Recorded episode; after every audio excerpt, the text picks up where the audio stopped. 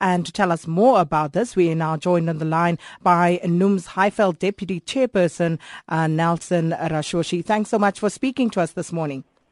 Morning, even to your listeners. So there's a new offer on the table. Have you reached any resolution yet?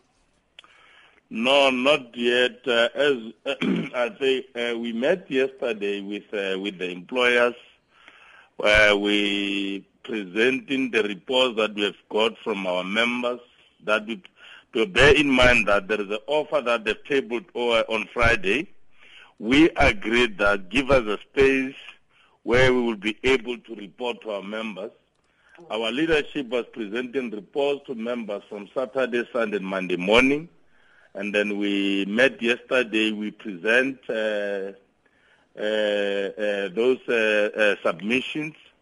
And then the employers have responded. And then based on how actually the trade union movement operates, as I used to say, the trade union movement, we are a mandate-driven organization as NUM. So we have to go back again to the members and tell them or report the response that we've got from the employer yesterday. So as I'm talking to you now, a number of branches are having mass meetings now. In few minutes after I finish to talk to you, I have to rush to attend another mass meeting. When we finish with the mass meeting, we are driving back to Johannesburg. So what is the current offer on the table?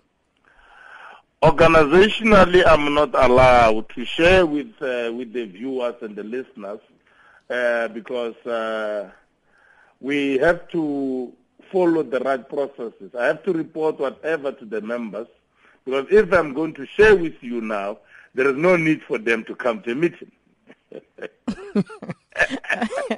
Okay. But let me ask... By the way, you know, SFM is a national, a number of people they normally listen to SFM. So if I'm going to give you what was transpired yesterday, the number of people won't be able to attend. So with due respect, allow me to follow the organizational processes, to go back to the members, and then members will give us a new mandate, whether they accept the offer or they reject the offer. All right. Are you able to tell me, however, about one of the thorny issues that you had about the harmonization of living out allowances? Have you been able to reach some sort of agreement with the employers around that? No, there is a revised offer. As I was saying to you, yes, there is a number of issues. The employers have reviewed their previous offers. So that's why I'm saying, really, I won't be able to divulge that. What was yesterday's movement? Because if I can do that, really, I'll be operating outside the organizational principles. But with no doubt, I can rest assure you that there is a huge movement.